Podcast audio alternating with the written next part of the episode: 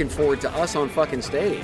This is a point of culmination for kind of like our brand. This is a fucking rock star group, and there's not going to be downtime tomorrow at all. So you've been in the UK about eight hours now. How would you describe your first eight hours? Cordial, polite, and entertaining. Smart enough to get us beer right out of the gate. That Yep. was that was the key. If you order an American beer, I'm punching you in the, in the nose. We can see the entire agenda of the conference tomorrow. The fact that all of those presentations funnel down to one climactic Chad and cheese orgasm Yes. um, is a little bit nerve wracking, exciting. Definitely the biggest orgasm we've had as a podcast. Thus far. Yeah. Thus far, yeah. That is fucking huge, is what that is. This industry is always about the people. It's so great to see old friends, and we'll meet new ones tomorrow. We're gonna disrupt the disrupt stage. We're going to RL 100 with with Borman. Pressure makes diamonds or it makes assholes, or it makes both. And I think in this case it would be fine. Let's just say U.S. English relations could take a turn for the worse after tomorrow. Chad and cheese, baby.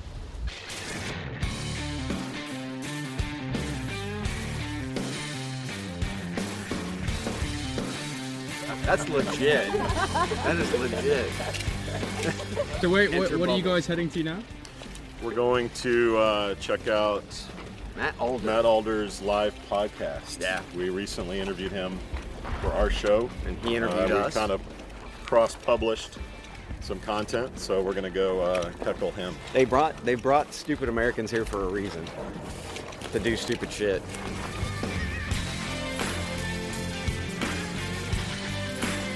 When somebody says HR is, is right on time with AI, yeah, I'm gonna have to say no. But I I- I- appreciate that. So I, I have I have the numbers to prove it. AI means that we can do things like people analytics or chatbots or whatever, and it doesn't matter whether you're the biggest guy there or a small mar- a small player. When it comes to sales and marketing and what actually drives a business, the CEO cares more about that these days than anything else, right? They should care more about HR. They should care more about the people, right? It should be more holistic. But the problem is HR waits too long.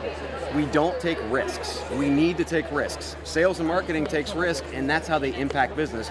We need to impact business. We need to take risks. No, and there's lots of businesses who are waiting for that right moment. My favorite question was a year ago is like, is it better to buy it now or wait a year? And Yeah. my advice is always buy it now, play with it. HR as a profession as we know it today is new. The research around it is new. Understanding people's behaviors in the workplace, everything is changing so rapidly. And HR as a profession, we are really trying to keep up with it. The UK has always been behind um, from an adoption standpoint. I just think that the culture's less risk taking in most in, in most cases. In the US you have so much technology that is born and bred right there. So it's like it just it's going to happen um, organically more on the US side than it is uh, than it is in the UK. The cool thing though is that the UK is coming up with some really fucking cool tech um, that we're not seeing in the US. Like opening.io, um, candidate ID. I mean, you know, th- there's so many really cool platforms that are out there. Not to mention, you take a look at what just happened with Stepstone gobbling up Appcast. That's a big slap to the, you know, the US market's face when they take a major player like Appcast and a German company acquires it. We're going to watch uh, Torin Ellis, one of our favorite speakers. Uh, he's probably the foremost expert on uh, diversity issues.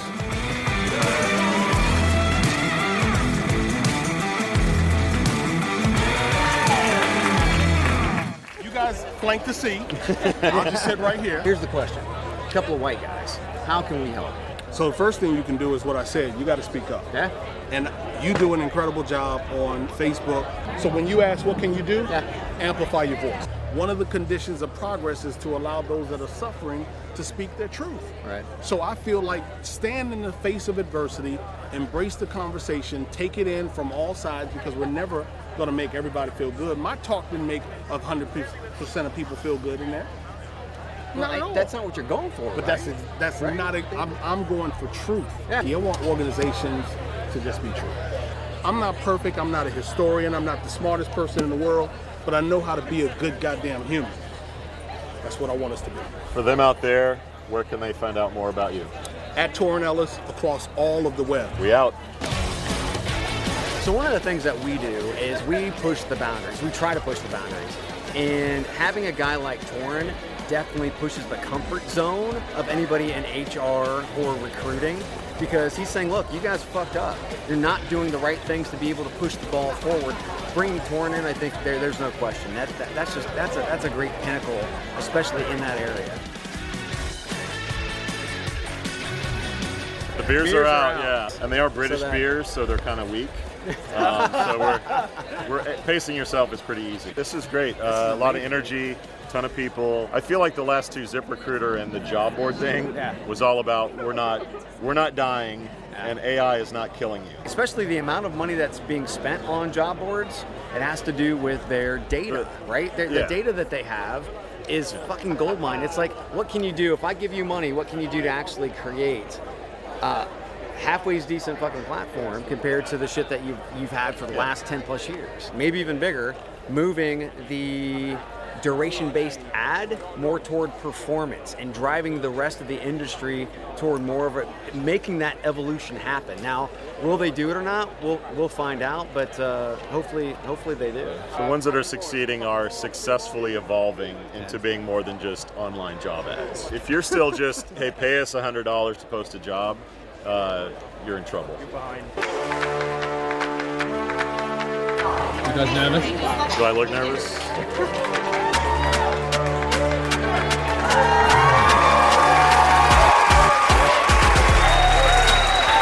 You gotta blow your process up. You gotta focus on process. You gotta focus You want on a drink? She wants a drink. How many hours are you using to schedule? Really? Get you some- get you some good time. It's time.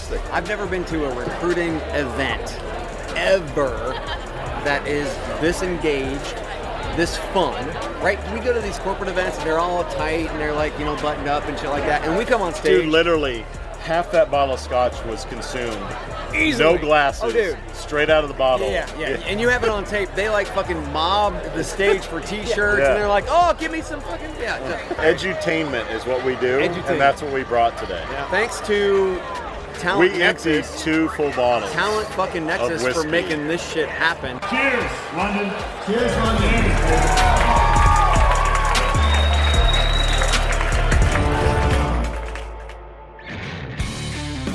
What are your thoughts now on like where those big differences are between where the US market is and where the UK market is? Yeah, the, the gap used to be pretty wide a decade ago to you know 20 years ago, and that gap is is shrinking quickly. 10 years if this was going on, we'd probably see 90% American companies over here. This was a good mix of uh, international players. It's easier in the US because we have a much larger base of business. And then that's where the startups, obviously, you're going to be close to the business, and that's where the startups happen. So we haven't seen as much uh, innovation, you know, away from the US because it's just the big pool of money. But now we're seeing that. And you know, like we're talking about with uh, with ClickCast being or AppCast being bought by a German company. Again, that's that's closing the gap, and that's going to allow uh, the programmatic market to grow here quicker than it would have before. So, so Tengai over there. Yeah, I got there. Did you have a chat with them? Yeah, yeah. It, it was hard to have a chat with them because they were so busy. I mean, they had.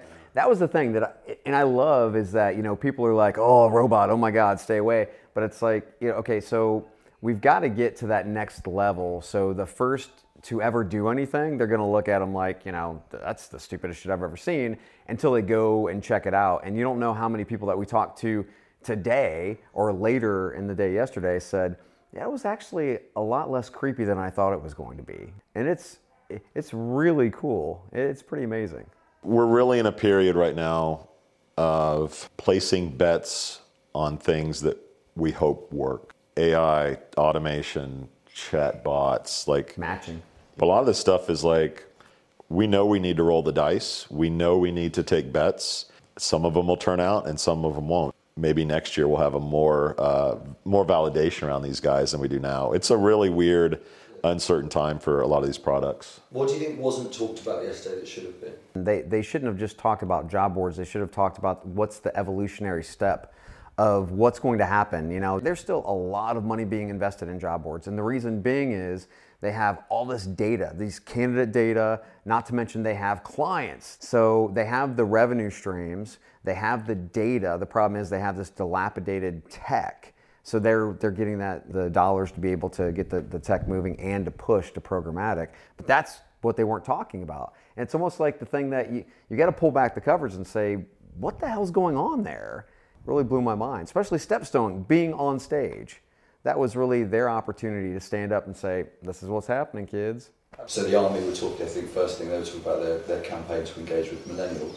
What, what do you think we're going to be talking about by this time next year and like the things that employers need to do?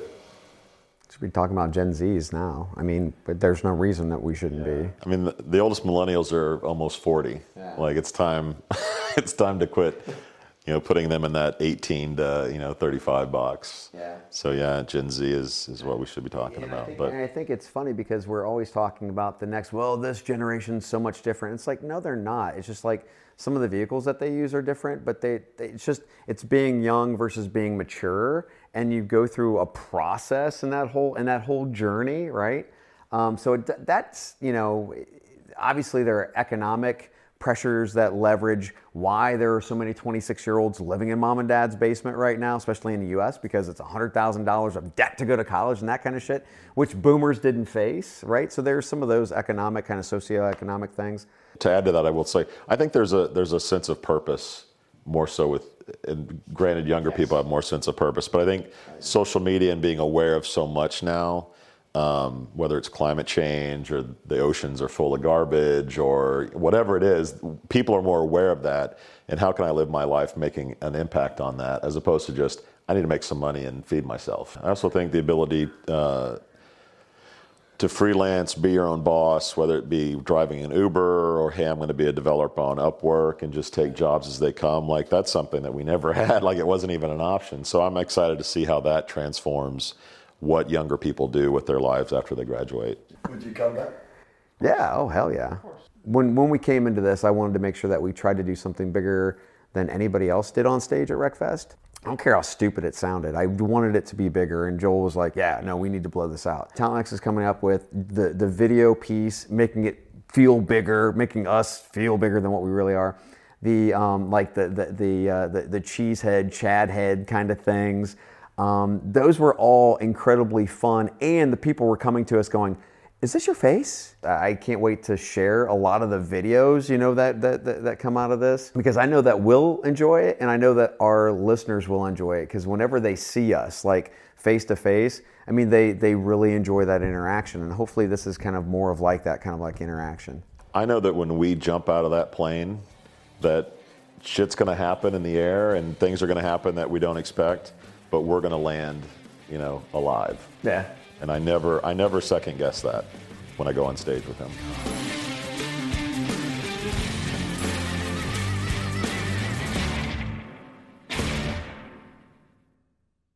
How much do you understand the future of finance? I'm Jim Marous, a top 10 banking influencer and host of the podcast Banking Transformed where we dive deeply into the rapidly evolving world of banking and financial technology.